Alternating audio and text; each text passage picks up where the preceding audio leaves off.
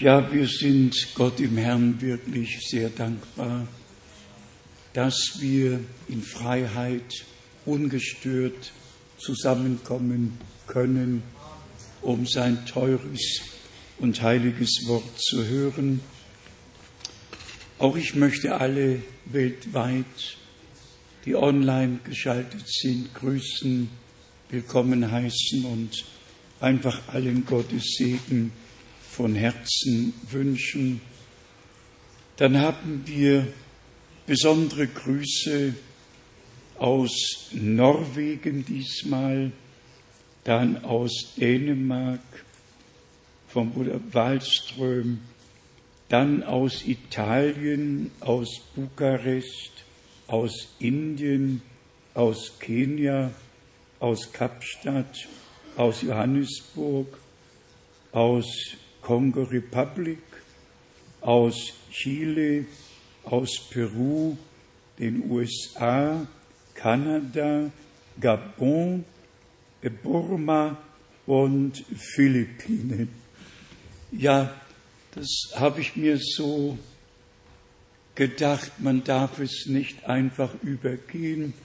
Wir sind ja mit all unseren Brüdern und Schwestern aufs innigste im Herrn verbunden und wissen, dass wir gemeinsam beim Herrn sein werden, am großen Tisch Platz nehmen und das große Mahl mit dem Herrn feiern, dann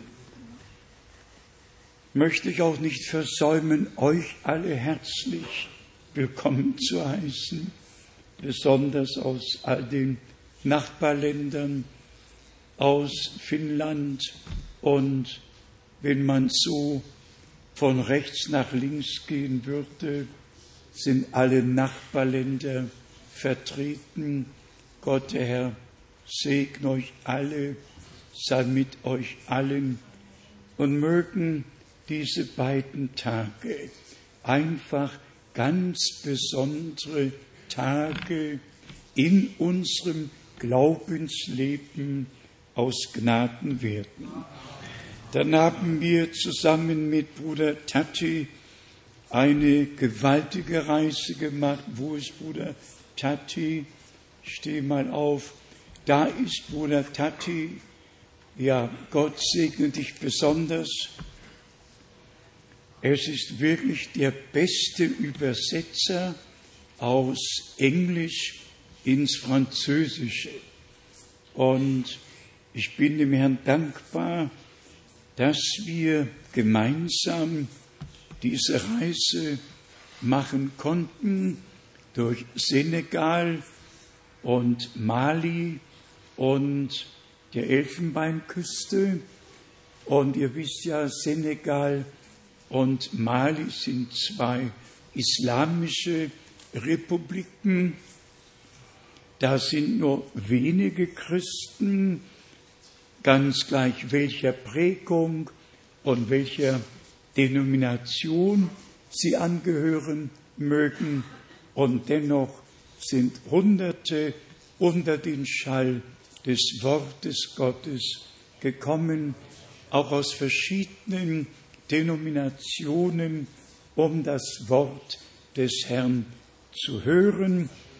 Der Höhepunkt war natürlich in Abidjan, der Elfenbeinküste, und da sagte man, dass über 8000 Menschen in zwei Versammlungen da waren, um Gottes Wort zu hören. Und wenn ich recht begriffen habe, dann glauben sie alle, wie die Schrift sagt, sind biblisch gläubig auf den Namen des Herrn Jesus Christus getauft, haben das, was Gott für unsere Zeit verheißen und bereitet hat, aus Gnaden angenommen. Dann hatten wir vor dem Abflug noch eine Versammlung mit 37 Predigern. Und ihr wisst, mit den Predigern, hat Gott ganz große Not, ganz große Mühe mit dem Volk, hat er es einfach mit den Predigern eben nicht, weil alle Recht haben wollen und so viel Recht gibt es ja gar nicht. Einfach Gott Recht geben, glauben, wie die Heilige Schrift es sagt, nichts hinzufügen und nichts wegnehmen. Mich selbst bewegt, seitdem unser geliebter Bruder Schaffrig mir diese Predigt gab in seiner Gegenwart, eine Predigt vom Bruder Brenhem.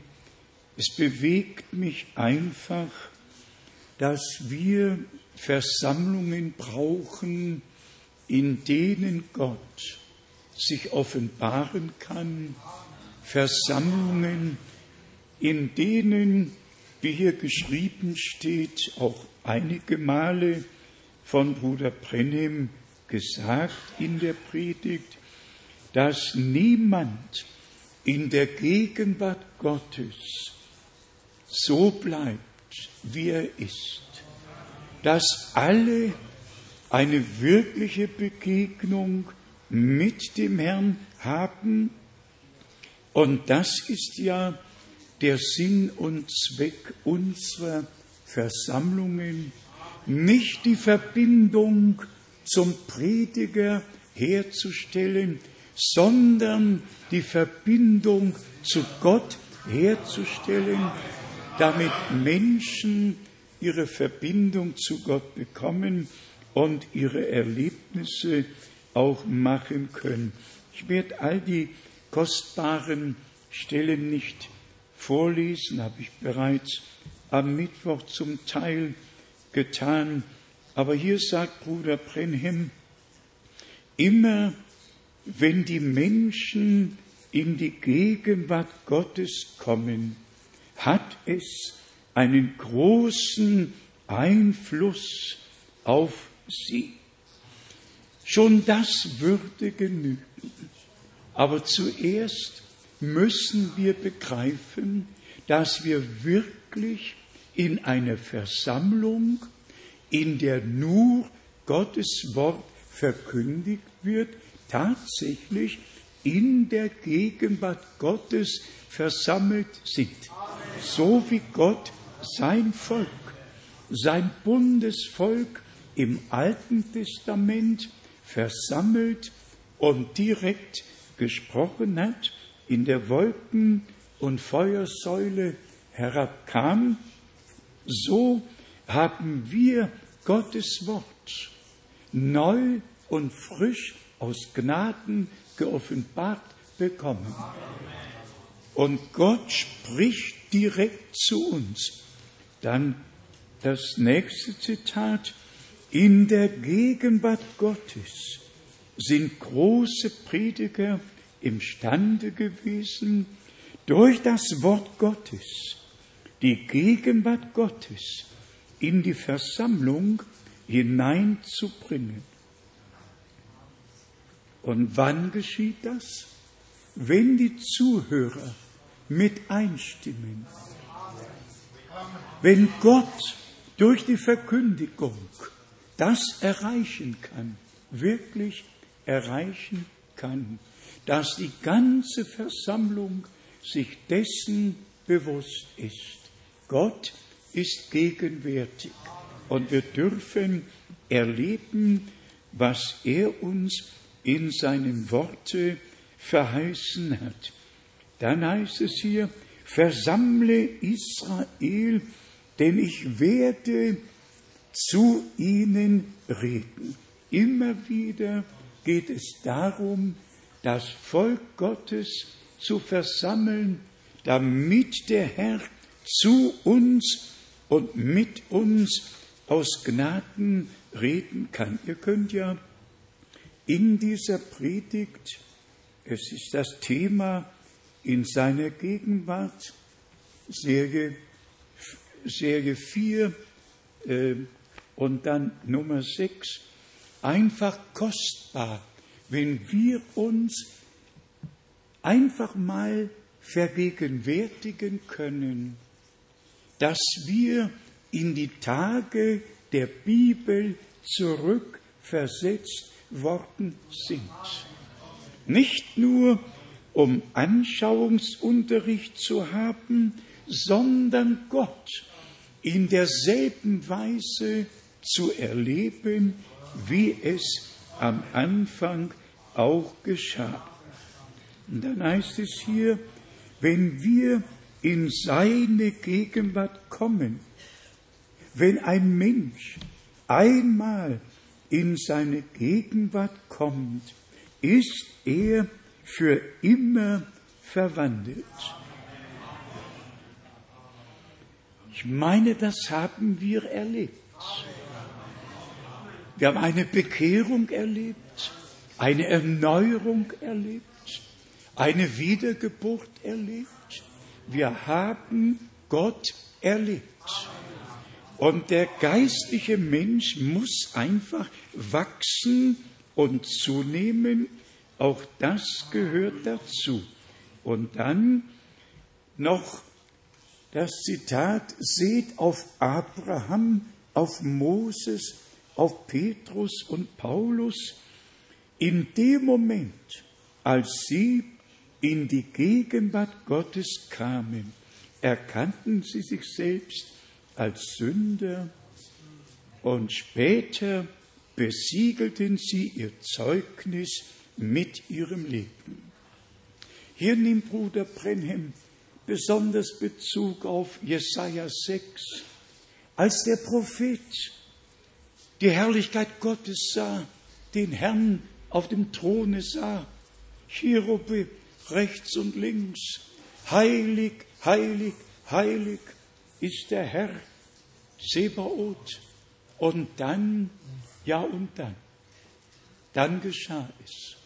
Ich bin ein Mann mit unreinen Lippen, wohne unter einem Volke mit unreinen Lippen und dann berührt der Engel, der die Zange nahm und die Kohle vom Altar genommen hat, die Lippen des Propheten.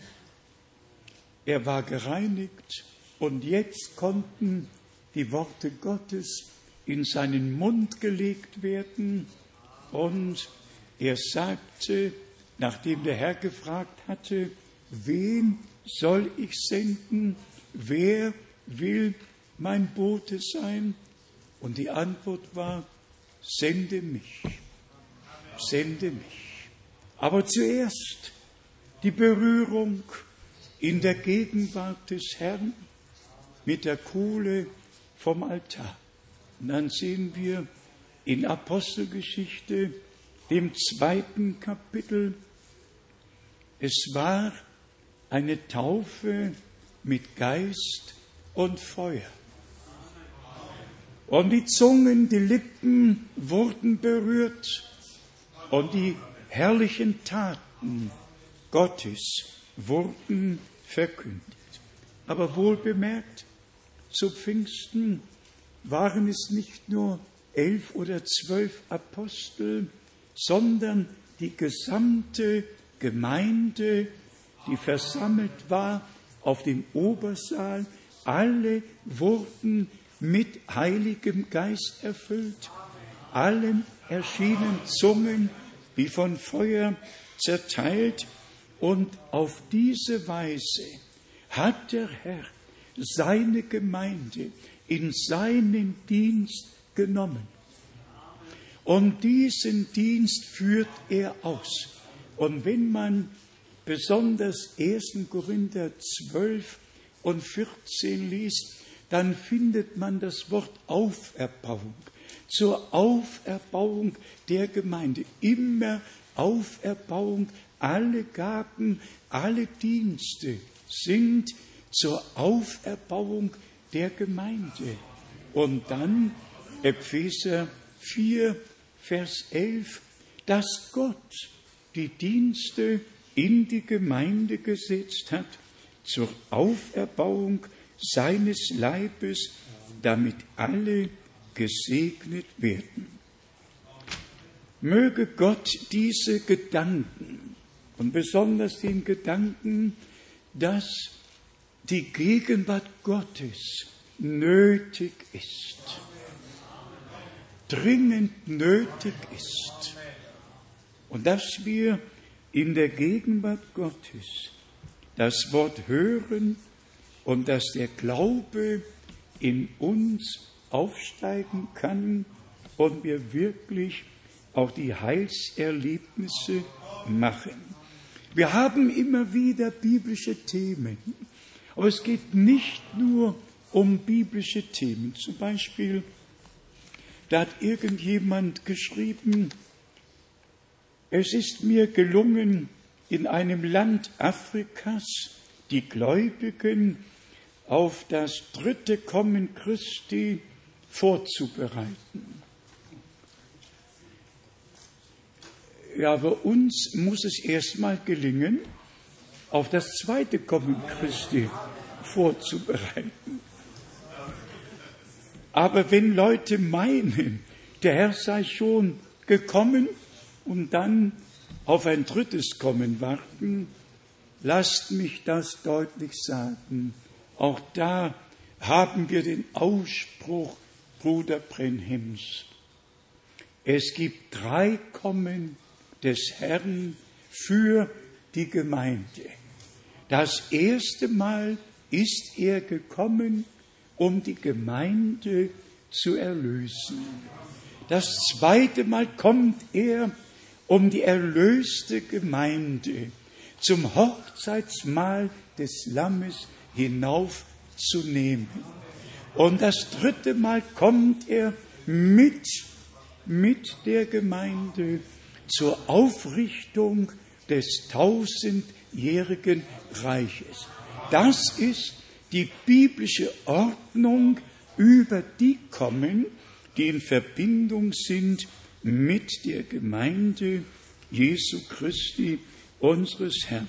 Ehe wir kurz darauf eingehen und noch weitere Bibelstellen lesen, hoffe ich, dass wir innerlich abgestimmt sind, wirklich darauf abgestimmt sind, von Gott gesegnet zu werden und dass keiner, ungeachtet wer wir sein mögen, wer ungläubig hereingekommen ist, kann gläubig herausgehen. Wer gebunden hereingekommen ist, kann befreit herausgehen. Jesus Christus, derselbe gestern, heute und derselbe in alle Ewigkeit. Und wenn wir hier in diesem Text mitgelesen haben, aus Matthäus 12, ich lese nur Vers 20 und 21, ein geknicktes Rohr wird er nicht zerbrechen, und einen glimmenden Docht nicht auslöschen, bis er das Recht siegreich durchgeführt hat. Unser Herr ist der Sieger von Golgatha. Er hat eine völlige Erlösung vollbracht. Und auch das hat Bruder Brennim hier in einem Ausspruch ganz besonders betont. Wir brauchen nicht mehr über die Sünde nachzudenken. Sie ist dahin, ist unter dem Blut.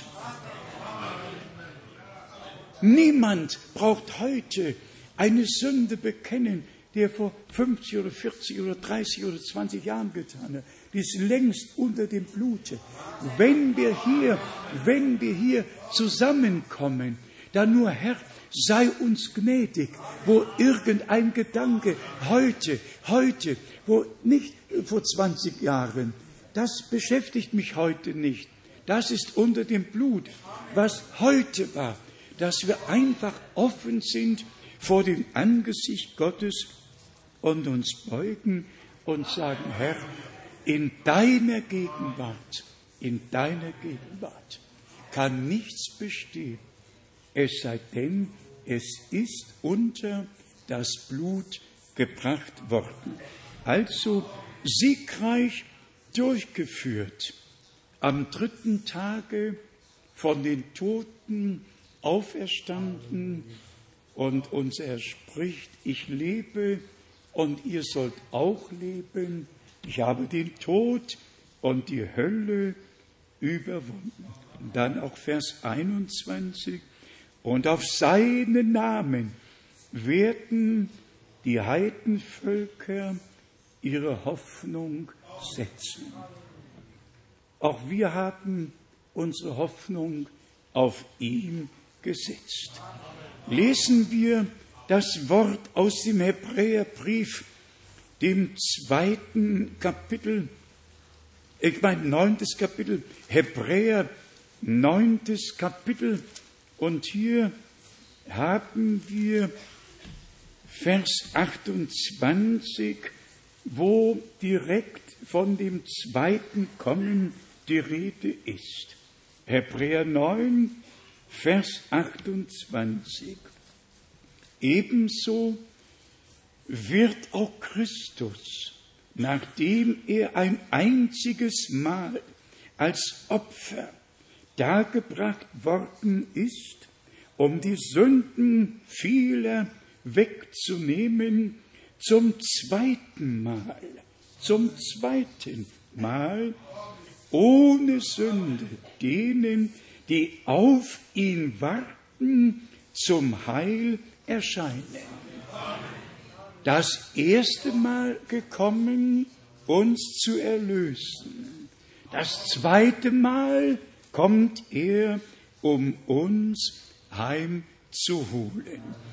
Dann haben wir die herrlichen Worte im Lukas-Evangelium im zwölften Kapitel. Lukas, zwölftes Kapitel und hier die Verse, ja, sagen wir Vers 35, Lukas 12, Vers 35. Lasset eure Hüften umgürtet sein und eure Lampen brennen. Denn ihr sollt Leuten gleichen, die auf ihren Herrn warten. Leuten gleichen, die auf ihren Herrn warten. Lasset eure Hüften umgürtet sein. Was sagt Epheser 6 dazu? Epheser 6. Kapitel, Vers 14. Epheser 6, Vers 14, vielleicht schon Vers 13. Darum nehmt die volle Waffenrüstung Gottes zur Hand. Nicht deine, nicht meine, sondern die Waffenrüstung Gottes zur Hand, damit ihr imstande seid, am bösen Tage Widerstand zu leisten, alles gut auszurichten und das Feld zu behaupten. Und dann wird uns gezeigt, wie wir ausgerüstet und umgürtet sein müssen. So steht also da an den Hüften umgürtet mit Wahrheit. Also nicht nur die Hüften umgürtet, sondern die Hüften umgürtet mit Wahrheit, angetan mit dem Panzer der Gerechtigkeit, an den Füßen beschut mit der Bereitschaft, die Heilsbotschaft des Friedens zu verkündigen. Zudem allem ergreift noch den Großschild des Glaubens, mit dem ihr alle Brandgeschosse des Bösen zum Verlöschen werdet bringen können. Lesen wir noch Vers 17. Nehmet auch den Helm des Heils an euch und das Schwert des Geistes, nämlich das Wort Gottes. Hier haben wir eine volle Ausrüstung, die wir brauchen, um den Kampf des Glaubens recht zu kämpfen, das Feld zu behalten und den Sieg, den der Herr uns geschenkt hat, davon zu tragen. Der Sieg unseres Herrn ist unser Sieg. Das ist für uns alle geschehen. Und dann haben wir im ersten Korinther, im ersten Kapitel, den Apostel Paulus, der einfach direkt zum Thema und zur Sache kommt. 1. Korinther, erstes Kapitel. Und hier lesen wir Vers 1 und dann auch Vers 7 bis 9. Ich, Paulus, der ich zum Apostel Jesu Christi durch den Willen Gottes berufen bin, und der Bruder Sustenes senden unseren Gruß.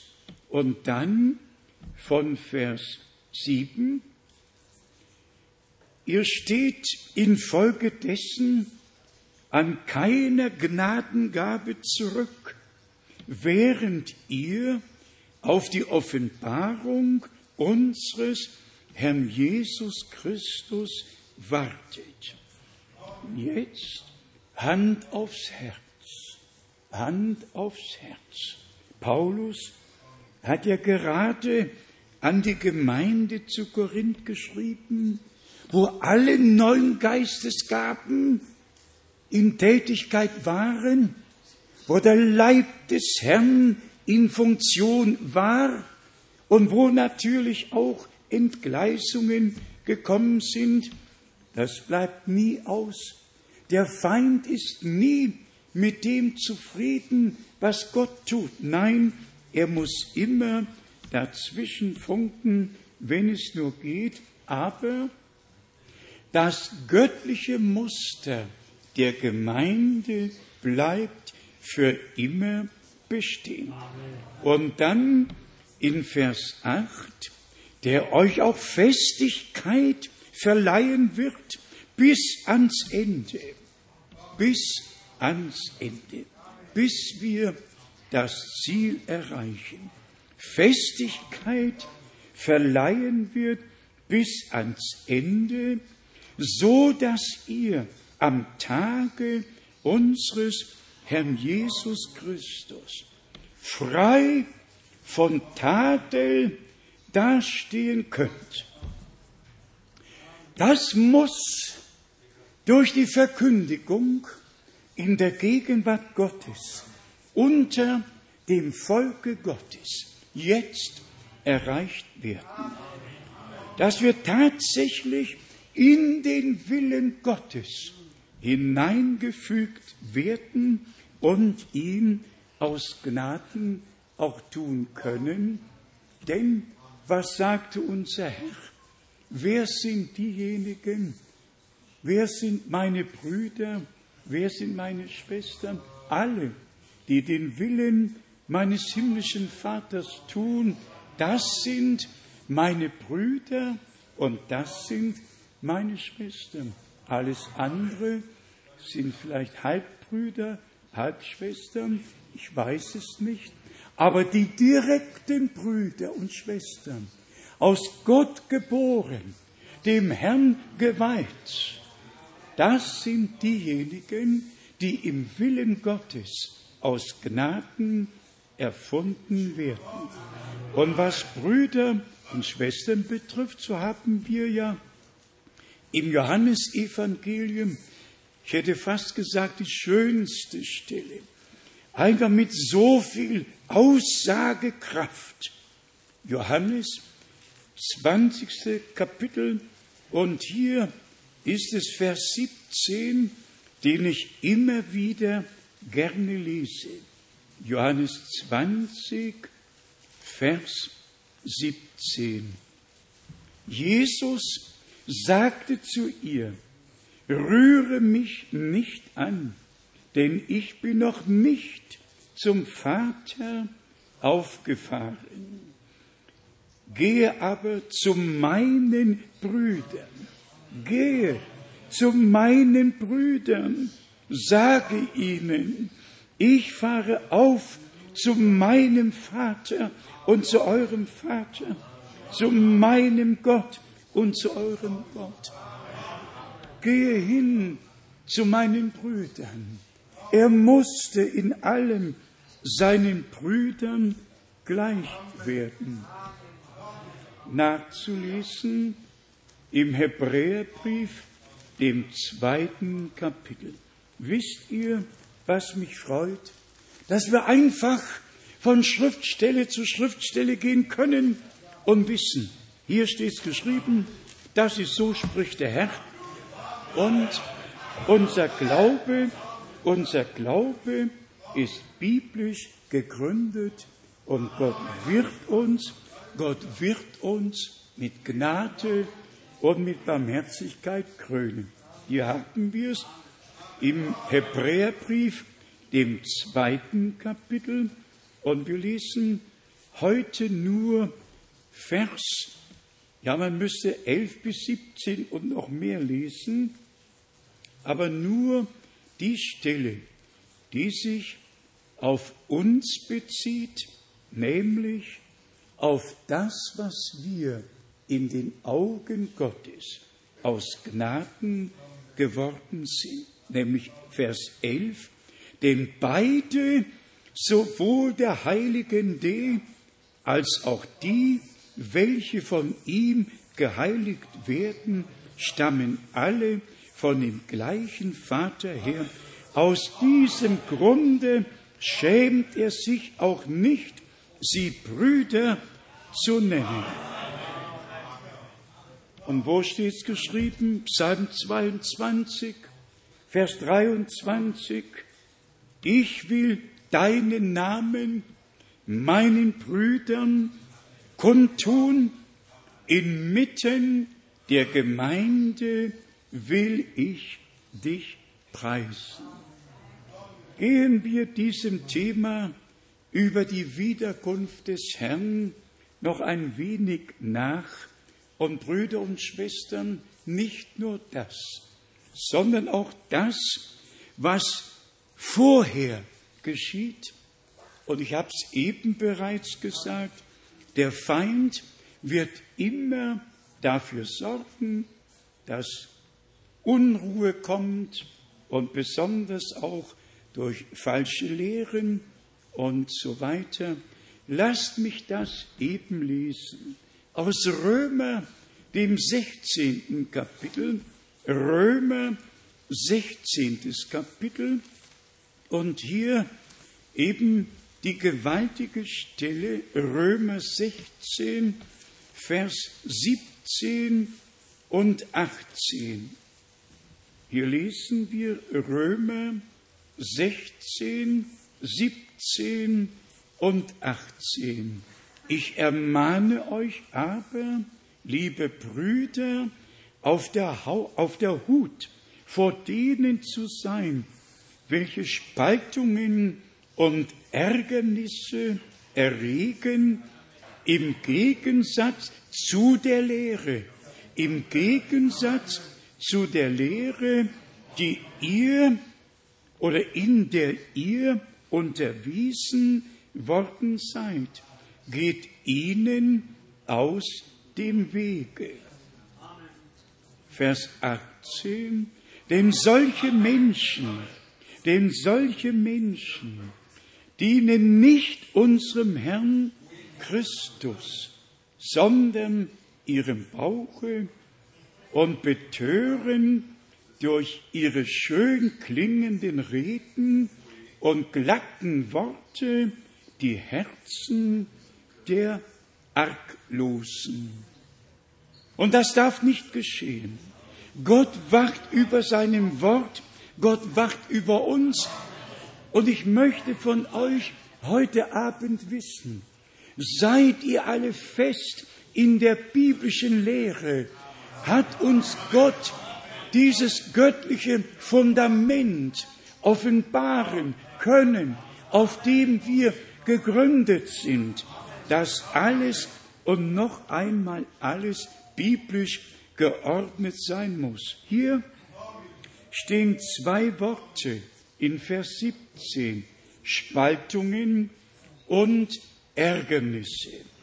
Lasst uns sehen, was Ärgernisse mit sich bringen und was die Heilige Schrift darüber sagt.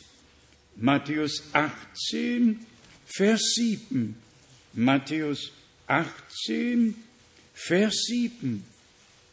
Wehe der Welt um der Ärgernisse willen. Wohl müssen die Verführungen kommen, doch wehe dem Menschen, durch den das Ärgernis kommt. Hier werden die Ärgernisse mit den Verführungen gleichgesetzt. Ärgernisse müssen kommen und dann, und dann wohl müssen Verführungen kommen, doch wehe dem Menschen, durch den, durch den solche Ärgernisse kommen. Da haben wir einen ganz, ganz besonderen Punkt und den möchte ich heute einfach hervorheben. Was geschah in 1. Mose 2 und was geschah in 1. Mose 3? In 1. Mose 2 hatte Gott in aller Deutlichkeit gesprochen, Weisungen gegeben, was getan, was nicht getan werden darf. Alles ist geordnet wiedergegeben worden. Wie kam die Verführung? Wie kam das Ärgernis? Wie kam der Sündenfall? Nicht aus der Luft gegriffene Argumente, sondern das, was Gott gesagt hatte, wurde dazu benutzt, um zu verführen, um zu betören, um den Sündenfall herbeizuführen. Der Betrug ist bis heute ohne Gottes Wort gelingt dem Feind gar kein Betrug. Er muss mit dem Worte kommen, es verdrehen, in Frage stellen, Argumente hervorbringen. Aber er muss seinen Betrug immer mit der Schrift irgendwie den Leuten klar machen wollen. Geht doch zurück zu 1. Mose 1. Lasset uns Menschen machen. Ja, der Feind hat bis jetzt allen Theologen den Kopf verdreht. Direkt mit dem schlichten Wort, lasset uns Menschen machen. Dann hat man einfach, ja, der Feind hat denen einfach den Kopf verdreht und gesagt, also müssen ja mehrere gewesen sein, also gibt es eine Mehrzahl der Personen Gottes und auf eine einzige Stelle die der Feind ihnen verdunkelt und verdreht hat, haben sie die Trinität aufgebaut. Wer die Heilige Schrift weiterliest, weiß doch, zu wem Gott der Herr gesprochen hat. Der ganze Himmel war gegenwärtig, als Gott die Erde schuf. So steht's noch in Hiob 38 geschrieben. Und wer dann weiterliest im Mose, ich wollte nur diesen Punkt hervorheben. Der Betrug ist da der größte, wo der Feind eine Bibelstelle nimmt und sie verdreht und die Leute dann in die Übertretung hineinführt. Ihr könnt es alle nachlesen. Eva hat dann auch gesagt, ja, die Schlange hat mich verführt. Warum? weil das Originalwort nicht so gelassen wurde, wie es war, sondern verdreht worden ist. Denkt an die Versuchungsgeschichte unseres Herrn in Matthäus 4. Alles. Es steht geschrieben. Es steht geschrieben. Er wird seine Engel senden. Die werden dich auf Händen tragen. Es steht geschrieben. Und der Herr hat immer wieder geantwortet, es steht abermals geschrieben. Nehmt all die anderen Bibelstellen. Der Feind betört die Leute, indem er das Wort verdreht und seine eigene Deutung hineinlegt.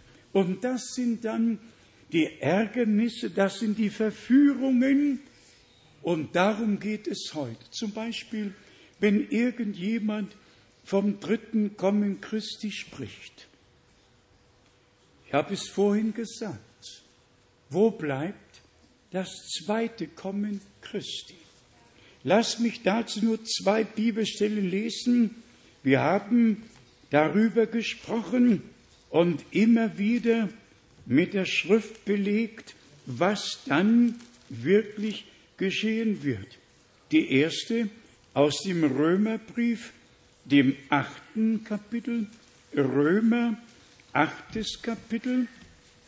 Und hier haben wir die Verse 19, ja von Vers 19 und dann Vers 21 Römer 8, Vers 19, denn das sehnsüchtige Harren des Geschaffenen wartet auf das Offenbarwerden der Söhne Gottes. Vers 21, dass auch sie selbst die Schöpfung von der Knechtschaft, der Vergänglichkeit befreit werden wird zur Freiheit welche die Kinder Gottes imstande der Verherrlichung besitzen werden. Imstande der Verwandlung und Verherrlichung. Und dann Vers 23.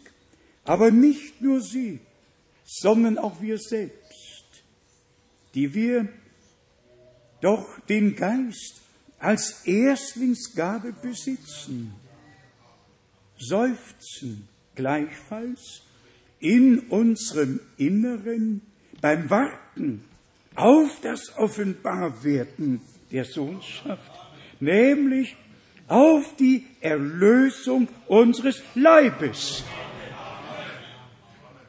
Das ist die Vollendung der Erlösung, nämlich unsere Verwandlung. Dann nur noch zu diesem Thema aus dem ersten Korintherbrief, dem 15. Kapitel, und hier von Vers 53. Denn dieser sterbliche oder dieser vergängliche Leib muss die Unvergänglichkeit anziehen.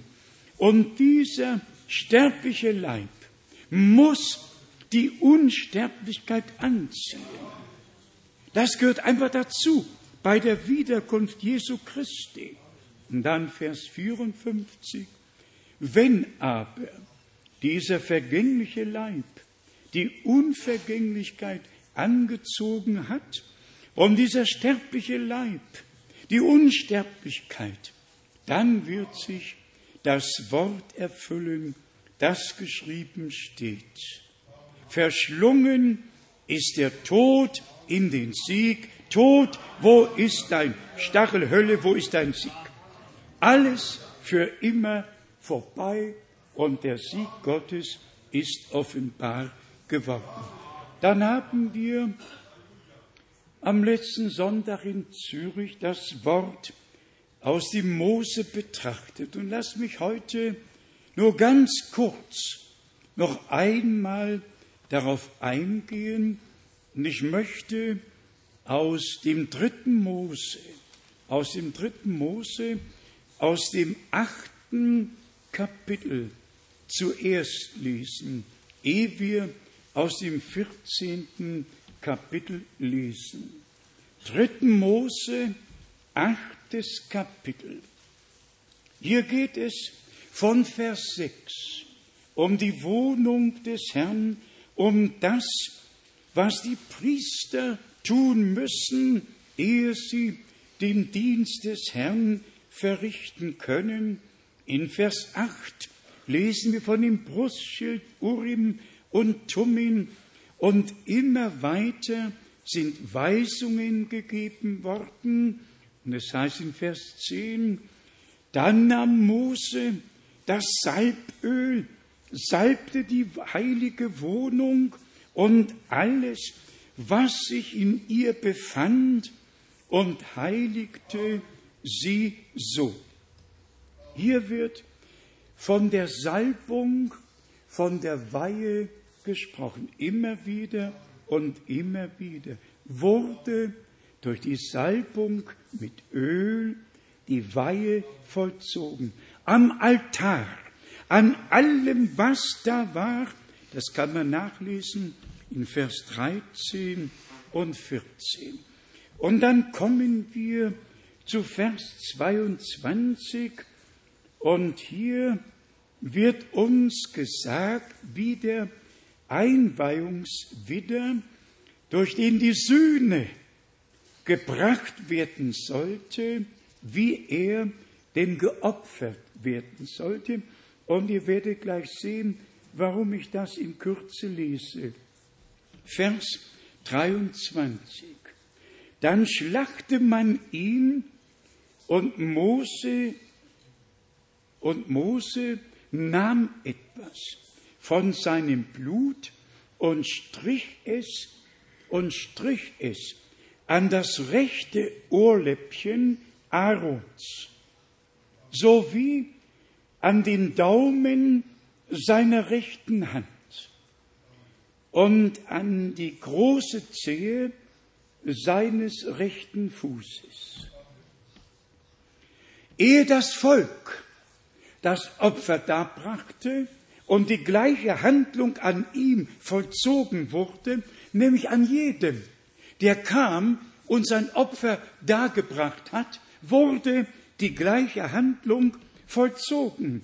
Aber ehe Aaron und seine Söhne diese Handlung an denen vollziehen konnten, die das Opfer dargebracht haben, mussten sie selber diese göttliche Verordnung über sich ergehen lassen und so Gott aus Gnaden geweiht werden. Und hier haben wir tatsächlich alles. Das Ohr, die Hand, den Fuß, das rechte Ohr, rechten Daumen, rechte Zehe, alles sollte dessen, der jetzt im Tempel den Dienst Gottes verrichtet, an dem sollte diese Sühnehandlung als erstes vollzogen werden. Wir alle wissen, hier wurde das Salböl auf das Haupt Aarons gegossen und alle wurden gesalbt und geweiht. Nachzulesen, Vers 12. Und dann kommen wir zu dem Wort, das wir betrachtet haben, nämlich im 14. Kapitel, 3. Mose, 14. Kapitel. Und ihr wisst ja, es gab die verschiedenen Opfer. Das Speisopfer, das Trankopfer, das Schuldopfer, das Sündopfer. Es gab all die Opfer, die für jeden Lebensbereich alles mit einbezogen haben, dass der Mensch von Kopf bis zu Fuß erlöst, mit Gott versöhnt wird und in den Dienst Gottes gestellt werden konnte. Dann haben wir hier im 14. Kapitel 3. Mose 14 lesen wir von Vers 13. Dann schlachte er das andere Lamm an der Stätte, wo man die Sündopfer und die Brandopfer zu schlachten pflegt, an heiliger Stätte, denn wie das Sündopfer, so gehört auch das Schuldopfer dem Priester und ist hochheilig. Wir kommen nachher noch auf den Hebräerbrief. Lesen wir weiter in Vers 14. Hierauf nehme der Priester etwas von dem Blut des Schuldopfers und streiche es dem, der sich reinigen lässt, an das rechte Ohrläppchen und an den Daumen seiner rechten Hand und, und an die große Zehe seines rechten Fußes. Vorher musste die Handlung an Aaron, dem Mann, den Gott dazu bestimmt hatte, der erste hohe Priester zu sein, vollzogen werden und dann an allen, die kommen, ihre Opfer darbringen, dann musste ebenfalls ihr Ohr, ihre Hand, ihr Fuß unter die Söhne, unter die Versöhnung. Der ganze Mensch musste Gott geweiht werden. Ich weiß nicht, was es euch zu sagen hat. Das Ohr hat Gott doch dazu bestimmt, dass wir auf das hören, was er uns zu sagen hat. Aber sind wir ehrlich, wenn wir nicht unter dem Blute sind und wirklich alles unter das Blut gestellt wurde, das Ohr, die Hand, der Fuß, ja was dann? Dann gehen die Worte des Bundes an uns vorbei und sprechen uns nicht an. Die Versöhnung war das Wichtige. Die Sühne musste durch das Blut dargebracht werden. Und deshalb musste der ganze Mensch in diese Sühnehandlung hineingenommen werden. Das Ohr, die Hand, der Fuß, alles musste Gott geweiht werden. Und was mich schon am letzten Sonntag so bewegte, lässt mich nicht los. Ich lese es von Vers 15. Dann nehme der Priester etwas von dem Locköl und gieße es in seine linke Hand.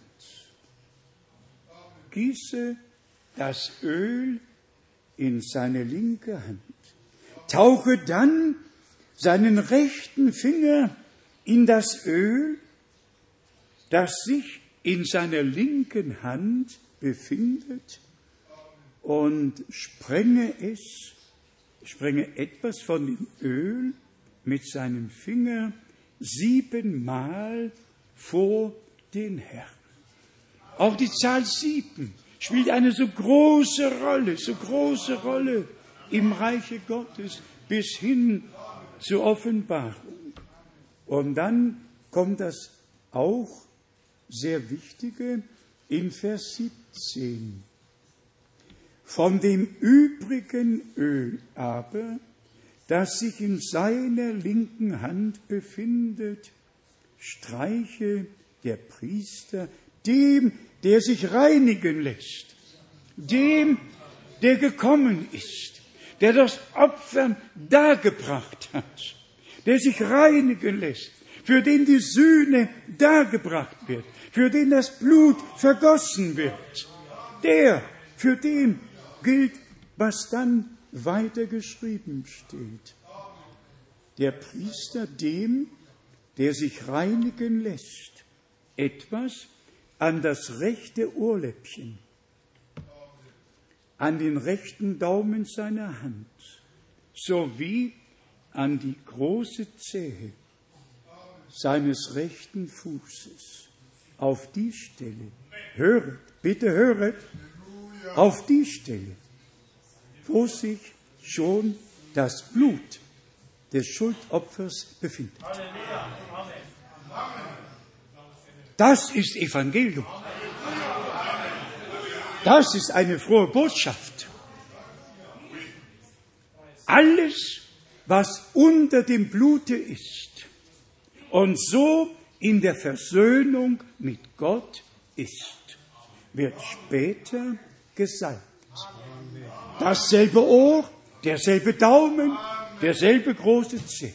Alle, wo das Blut hingekommen war, da kam jetzt das Öl, da kam die Salbung. Gelobt sei der Name des Herrn. Durch das Blut erkauft, gerechtfertigt ein für allemal und dann Geist getauft. Gott geweint. Die bluterkaufte Schar ist Gott geweiht. Und die Weihe, die Weihe wird tatsächlich durch den Heiligen Geist vollzogen. Und wir müssen das einfach nicht nur zur Kenntnis nehmen, sondern die Beispiele des Alten Testaments haben ja heilsgeschichtliche Bedeutung. Gott hat tatsächlich durch all die Opfer, durch das alles, was im Alten Testament geschah, schon angekündigt, was in dem einen einzigen Opfer geschehen würde, wenn das Blut des neuen Bundes vergossen wird und wenn die neutestamentliche Gemeinde unter das Blut gestellt wird. Wir haben es auch in den Liedern schon gesungen. Wir besingen Golgatha mehr als alles andere. Und ich bin dankbar dafür, dass diese Kern, das Kernstück der Erlösung im Mittelpunkt der Verkündigung steht.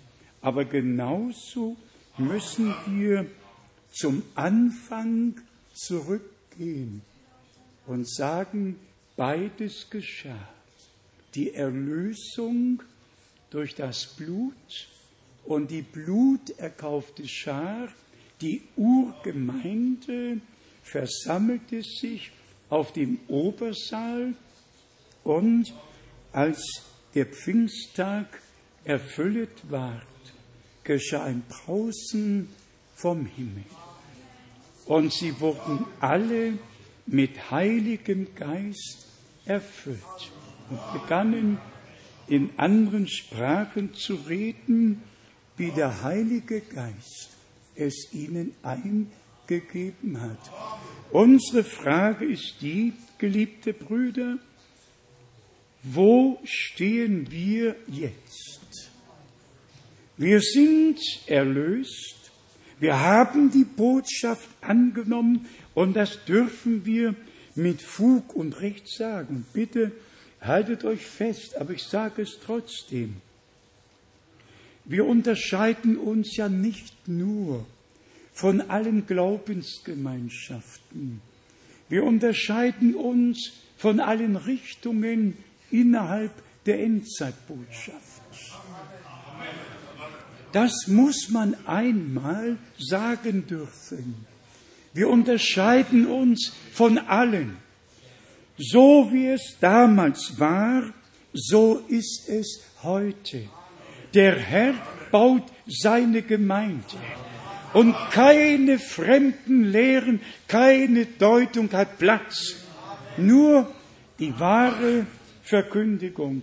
Alles andere ist eine Störung, ist Irreführung. Und wir haben es hier schon sehr betont. Es gibt noch zwei Einflussbereiche. Das eine ist der Geist Gottes. Auf wen kommt der Geist Gottes? Wer wurde gesalbt? Diejenigen, die vorher mit dem Blut der Versöhnung bestrichen wurden. Hier, ja, hier, hier ja, und da und auf diese Stelle, und das freut mich einfach ganz gewaltig, auf diese Stelle, die vorher mit dem Blut gereinigt wurde, Da kam die Salbung und die Weihe und die Weihe. Wie steht's mit uns? Nicht nur der rechte Daumen, die ganze Hand. Nicht nur das Ohr, der ganze Kopf. Nicht nur ein rechter Zeh, sondern wirklich von Kopf bis zu Fuß sind wir aus Gnaden erlöst worden. Und das Blut des neuen Bundes spricht für uns.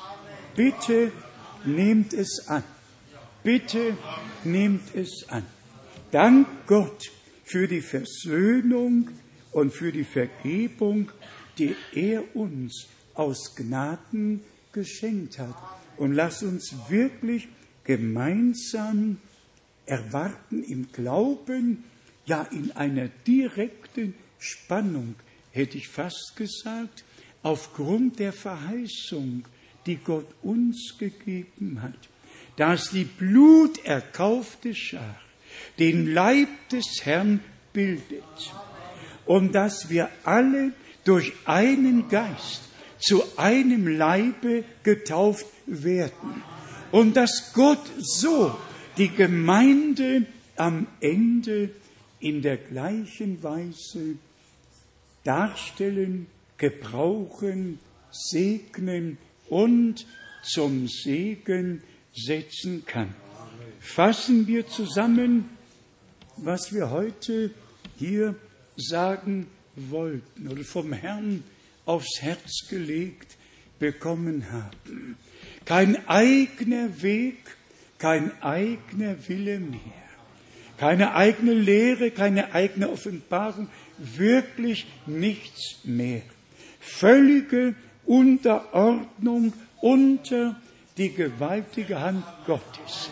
Völlige Einordnung in das Wort Gottes, in den Plan Gottes aus Gnaden. Und dazu gehört die Weihe. Dazu gehört die Erlösung. Und wir haben ja alle, wie oft schon gesungen, unter dem Blut, dem teuren Blut, unter des vollen Heiles Flut. Wir haben es oft gesungen. Und ich bin überzeugt, dass wir mehr erlebt haben, wie wir vielleicht an uns selber feststellen. Es könnte nämlich sein, dass manche bei sich selber denken, ja, es hat sich ja nichts verändert. Ich gehe zur Arbeit nach wie vor, übe meinen Beruf aus, nach wie vor. Es ist äußerlich alles beim Alten geblieben, aber innerlich, innerlich sind wir erneuert worden. Innerlich haben wir die Verbindung zu Gott bekommen. Das Äußere, das Äußere kommt noch erst, wie wir gelesen haben.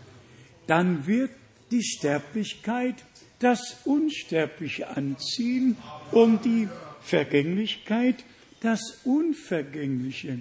Aber das betrifft den Leib, nicht die Seele. Wir sind absolut und völlig erlöst, völlig gerechtfertigt. Man könnte hier die herrlichsten Bibelstellen aus den Römerbriefen und bis hin zum Hebräerbrief lesen, dass die Erlösung so vollkommen ist, wie sie nur hat sein können. Glaubt ihr das? Wir sind wirklich erlöst. Und ich möchte, dass alle das für sich in Anspruch nehmen. Äußerlich geht jeder seinem Beruf nach. Ja, jeder geht seinem Beruf nach. Welche Berufe haben wir heute hier? Jede Menge Berufe haben wir heute hier. Jeder geht seinem Beruf nach. Der eine ist Arzt, da sitzt ein Rechtsanwalt, da sitzt ein Lehrer, hier sitzen, ja, hier sitzen verschiedene Leute. Alle haben ihren Beruf. Aber das ist äußerlich, innerlich innerlich hat eine Erneuerung aus Gnaden stattgefunden. Und dafür sind wir Gott von ganzem Herzen dankbar. Und heute werden wir uns dem Herrn zur Verfügung stellen und werden ihn bitten, dass er das, was als Muster im Alten Testament geschah und dann im Neuen Verwirklichung gefunden hat, denkt doch an unseren Herrn. Er war der Gesalbte, der Gesalbte. Und wir sind die Gesalbten. Er, der Sohn Gottes. Wir Söhne und Töchter Gottes. Die Erlösung ist vollkommen.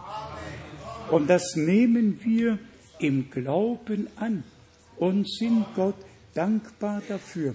Haben wir diese Lektion begriffen? Das Schuldopfer wurde dargebracht.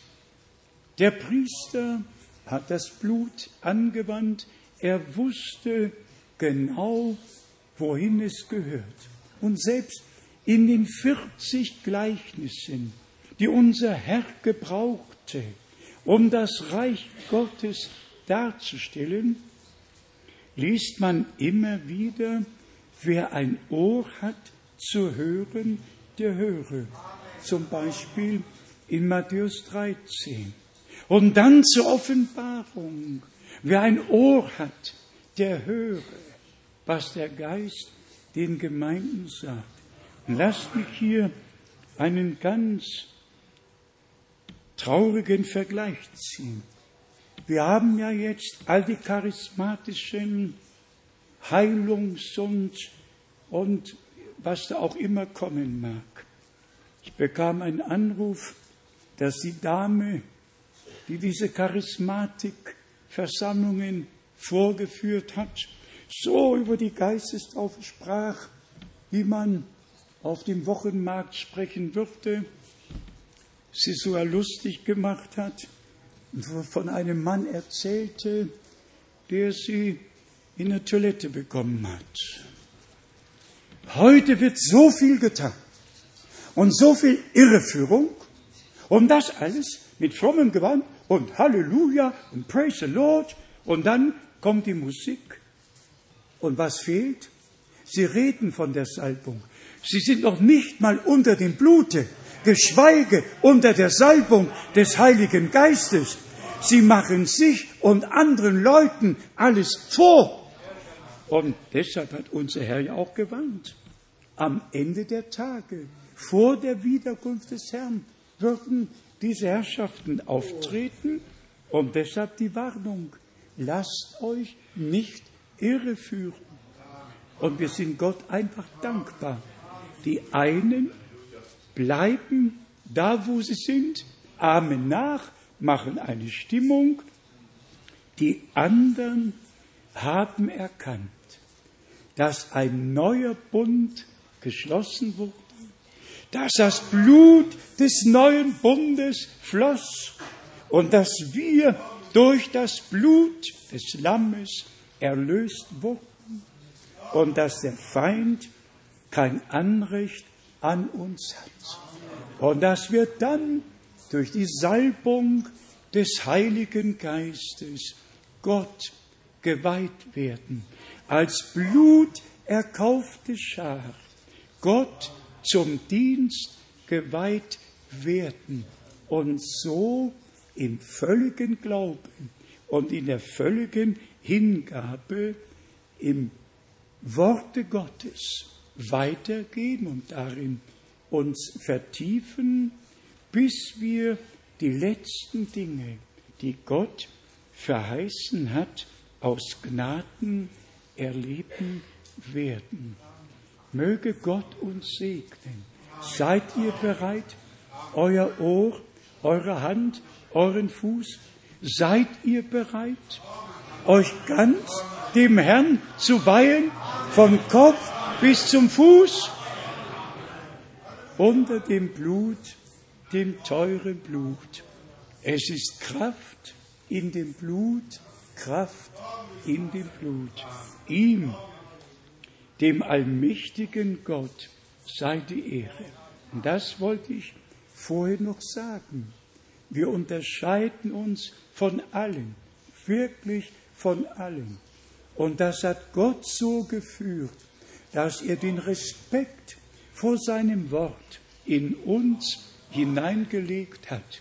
Wir haben begriffen, dass Gott alle Dinge nur gemäß seinem Wort tut und dass die Brautgemeinde keine Mischung, sondern reine Wortbraut ist, sein muss und dass wir so im völligen Glauben vorwärts gehen und das, was Gott verheißen hat, erleben werden. Gott ist treu.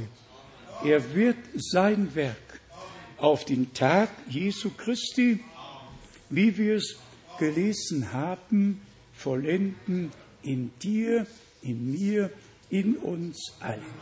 Wie viele nehmen die völlige Erlösung durch das Blut des Lammes an?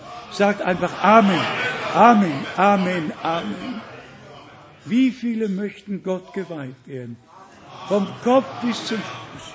Dann lasst uns aufstehen, lasst uns aufstehen und gemeinsam dem Herrn, unserem Gott, danken.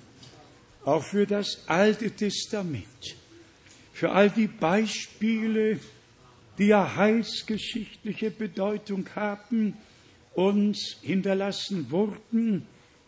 Dafür sind wir einfach dankbar. Singen wir den Chorus, so wie ich bin, so muss es sein. Und schauen wir im Glauben nach Golgatha, denn da geschah es. So.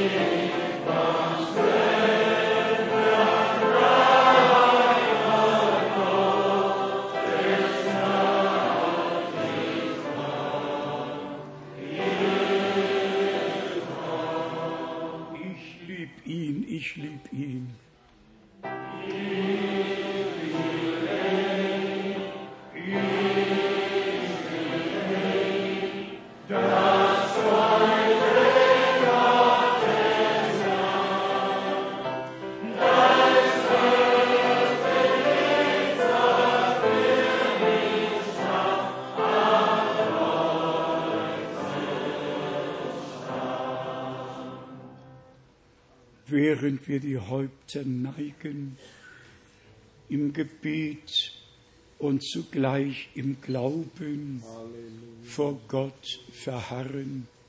Bitte nehmt es an.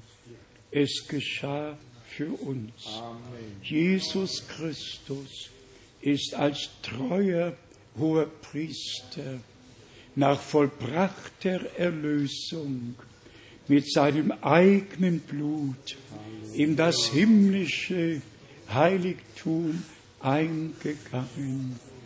Eine ganze, eine vollkommene Erlösung hat stattgefunden nach Geist, Seele und Leib. Der Leib ist insofern erlöst, dass er vor der Verwandlung Anspruch auf Heilung hat. Heilung und Erlösung geschahen am gleichen Tage, im gleichen Augenblick. Das Blut wurde zu unserer Versöhnung als Sühne vergossen, um uns Erlösung zu schenken aber geschlagen und gemartert wurde unser Herr, damit wir von unseren Krankheiten geheilt werden. Und deshalb steht geschrieben, in seinen Wunden ist uns Heilung widerfahren. nicht nur Rettung der Seele, Heilung des Leibes. Und wenn wir diesen Teil bis jetzt nicht genügend betont haben, so wollen wir es nachholen und den Wert darauf legen, dass Heilung ein fester Bestandteil der vollbrachten Erlösung am Kreuz auf Golgatha ist. Und dass wir nicht bitten und nicht betteln brauchen, weder um Erlösung, noch um Vergebung, noch um Heilung, sondern danken. Und wenn schon, wenn schon 800 Jahre, als Jesaja lebte, in der Vergangenheitsform gesagt und geschrieben wurde, in seinen Wunden sind wir geheilt. Was sollen wir heute nach vollbrachter Erlösung sagen? Dasselbe. In seinen Wunden bin ich geheilt. Lege deine Hände, lege deine Hand auf die Stelle und sage, Herr, ich bin geheilt. Lege deine Hand aufs Herz und sage, Herr, ich bin erlöst. Halleluja. Preis und Ehre sei dem Herrn, unserem Gott. Eine Schwester ist schon nach vorne gekommen. Sollte noch jemand nach vorne kommen wollen, dann werden wir gemeinsam beten, gemeinsam glauben, gemeinsam Gott beim Worte nehmen und gemeinsam die Erlösungskraft und die Heilungskraft erleben. Jesus Christus, derselbe gestern, heute und derselbe in alle Ewigkeiten. Denkt daran, was war das Besondere, als unser Herr auf Erden wandelte? Die Heilungen, die Heilungen. Und er hat das Evangelium des Reiches Gottes verkündigt, hat aber die Aussätzigen geheilt, die Blinden geheilt, die Lahmen geheilt, hat doch alle geheilt. Und das Volk kam, um ihn zu hören, kam, um sich heilen zu lassen. Wie war es im Dienste der Apostel? Wie war es bei Paulus? Wie war es bei Bruder Brenhe? Heilung war eine der Hauptsachen, die geschahen. Ihm ist sogar gesagt worden, wenn du erreichst, dass die Menschen dir glauben, wird deinem Gebet nichts widerstehen, auch der Krebs nicht. Was soll Gott widerstehen? Gott ist Schöpfer, Gott ist Erhalter, Gott ist Erlöser, Gott ist doch alles in allem. Und unser Herr hat es ausgesprochen nach seiner Auferstehung, als er alles besiegt, alles vollendet hatte.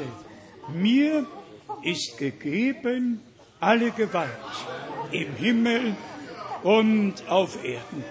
Brüder und Schwestern, wir vereinigen uns jetzt an heiliger Stätte in dem teuren und heiligen Namen unseres Herrn Jesus Christus. Und wir stellen uns und diesen Ort unter das Blut des neuen Bundes. Und wir stellen die gesamte Versammlung unter die Leitung und Salbung des Heiligen Geistes. Und es soll geschehen, dass Gottes Wort an euch, die jetzt nach vorne gekommen seid, bestätigt werde. Empfanget, empfanget von Gott, worum ihr gebeten habt. Nehmt es mit nach Hause. Es geschah am Kreuz auf Golgatha. Ihm, unserem Herrn und Gott, sei die Ehre. Habt ihr euch dem Herrn geweiht? Sein Blut angenommen? Die Heilung angenommen? Dank, Preis und Ehre sei unserem Gott. Halleluja. Singen wir den Chorus, O oh Halleluja, es ist vollbracht. Oh,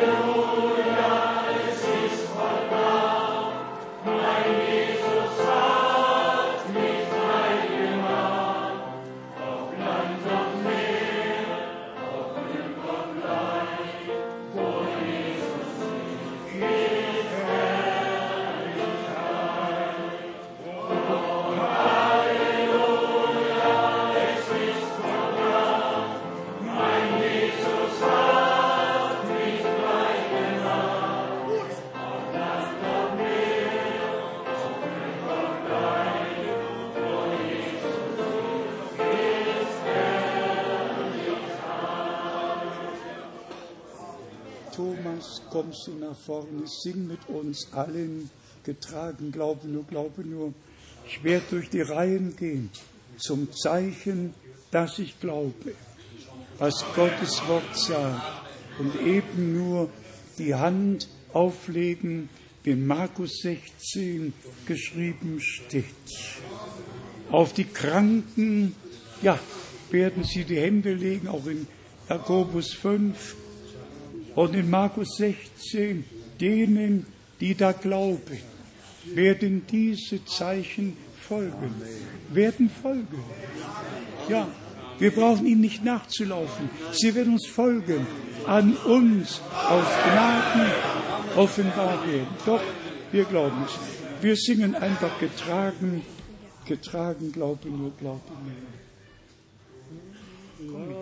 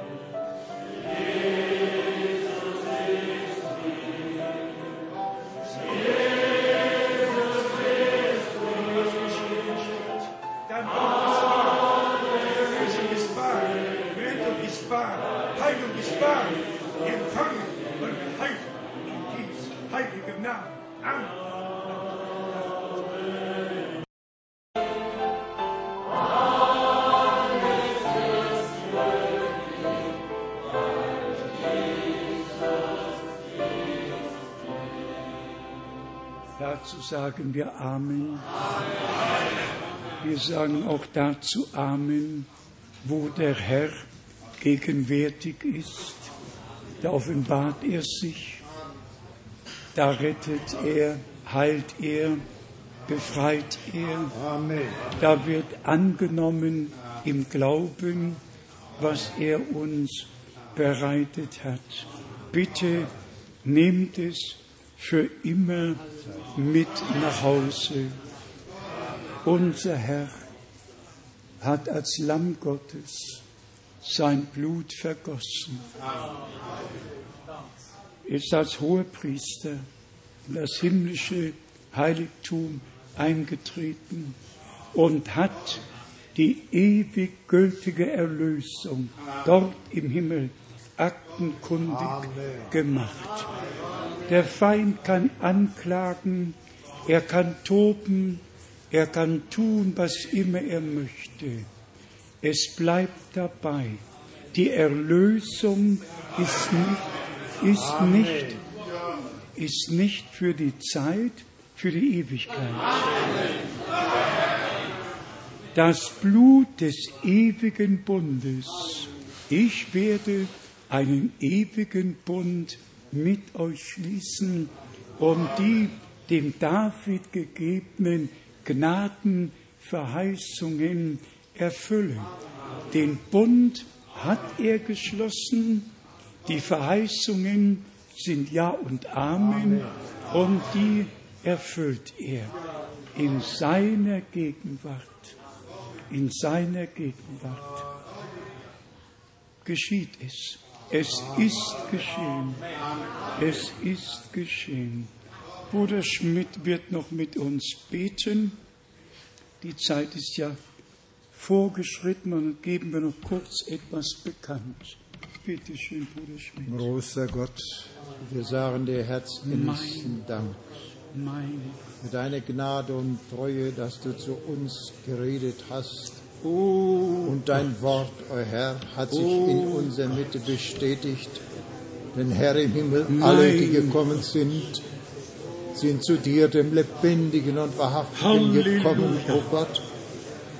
Und glauben, alle glauben, dass du noch derselbe bist, Amen. noch dasselbe Amen. tust, noch heilst. Herr, noch erlöst, noch befreist. Oh Mein Gott, Gott. wir danken dir dafür Mein und Gott. bitten dich, Herr Jesus, verbleib in unserer Mitte, in unserem Leben mit jedem Einzelnen, oh Gott, der sich dir geweiht hat zur Ehre deines Namens. Amen. Amen. Amen. Ich bin überzeugt, dass einige ihr Leben dem Herrn geweiht haben. Morgen nach der Vormittagsversammlung kann Taufe stattfinden. Alle, die sich taufen lassen möchten, haben morgen nach der Andacht die Gelegenheit dazu. Und nochmals sei es gesagt, wir sind völlig erlöst und Gott geweiht für Zeit und Ewigkeit.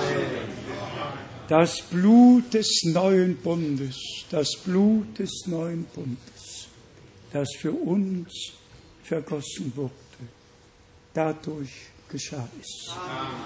Unserem Herrn und Erlöser sei Preis und Ehre, Ruhm und Anbetung dargebracht. Wie viele haben das Einleitungswort noch in Erinnerung? Ein geknicktes Rohr wird er nicht abbrechen, den glimmenden Docht nicht erlöschen lassen. Jetzt hat er beides getan, hat Öl durch die Leitung fließen lassen. Das jetzt nur zur Kenntnisnahme. In den meisten Sprachen steht dort Schilf anstatt Rohr. In den meisten Sprachen. Es gibt kaum eine Sprache, wo es so steht wie in der deutschen. Ja, es geht wirklich nicht um das Schilfrohr. Da liegt der Knackpunkt bei den Übersetzern, sondern es geht um das Rohr, das das Öl herunterleitet. Schaut mal, schaut mal in eurem, schaut in der französischen, in der englischen, in der tschechischen, schaut mal nach, was dort steht. Gott im Herrn sei Dank. Von dem Ölbehälter sind die Röhre, die das Öl runterleiten, Sacharja 4. Und er wird den glimmenden Docht nicht auslöschen, er wird für die Ölzufuhr sorgen. Unserem Herrn sei die Ehre, jetzt und in Ewigkeit. Singen wir noch Halleluja, sei gepriesen.